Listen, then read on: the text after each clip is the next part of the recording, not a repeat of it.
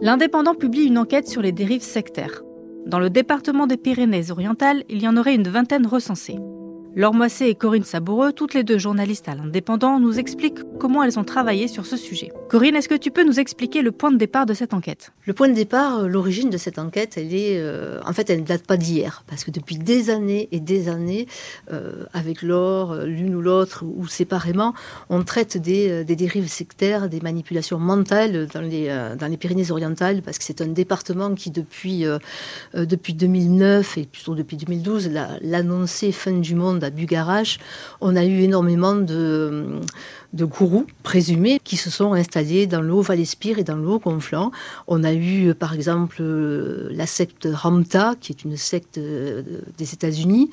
Euh, c'est un kiné de, de Serré qui avait, qui avait pris la relève ici et qui avait créé cette secte à la Manère.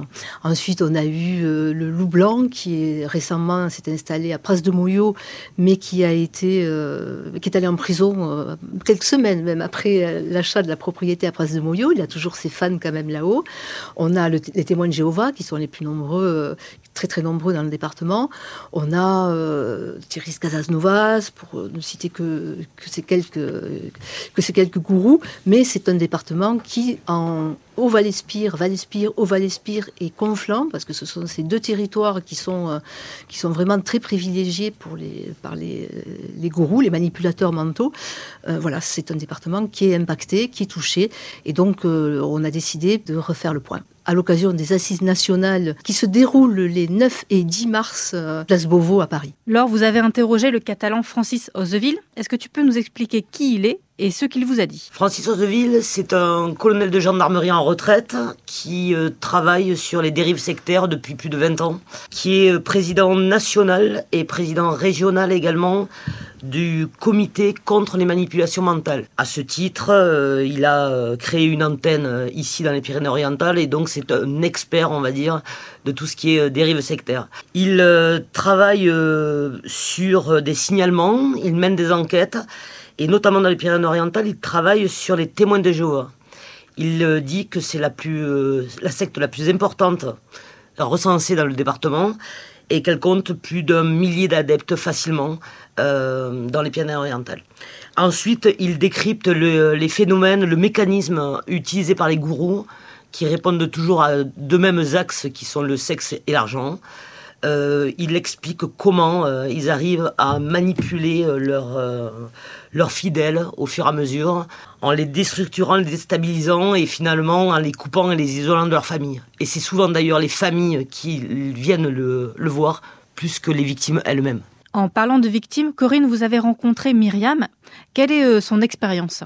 Myriam est une, femme d'aujourd'hui, euh, une mère de famille d'aujourd'hui 40-50 ans. Elle nous a raconté son, histoire qui commence 20 ans plus tôt. Elle rentre dans une communauté religieuse que ses parents fréquentaient, donc ce sont les béatitudes dans le Tarn, et, euh, elle s'y trouve bien et elle décide avec son, mari de l'époque de s'installer directement aux béatitudes où elle pense vivre euh, pas une retraite religieuse mais donner de sa personne. Elle est infirmière d'État et voilà, son but, son objectif, c'est d'aider les gens d'aider les gens et de les soigner, de les guérir et de leur apporter tout ce qu'elle peut.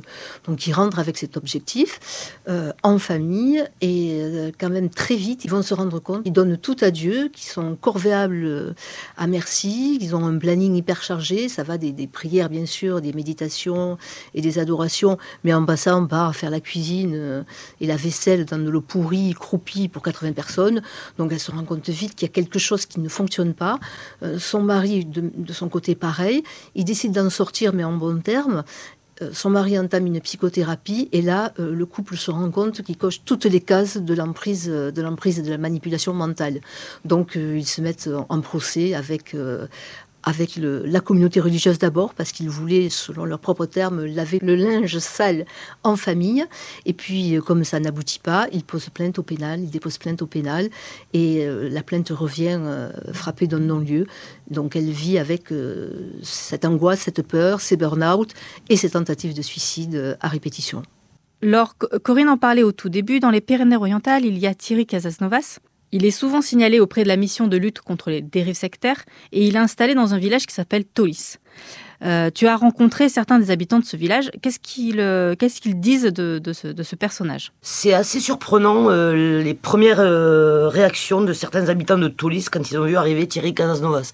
Thierry Casasnovas, c'est quelqu'un de très très connu qui euh, notamment publie des vidéos sur YouTube qui a 95 millions de vues et il est présent sur tous les réseaux sociaux excepté euh, TikTok.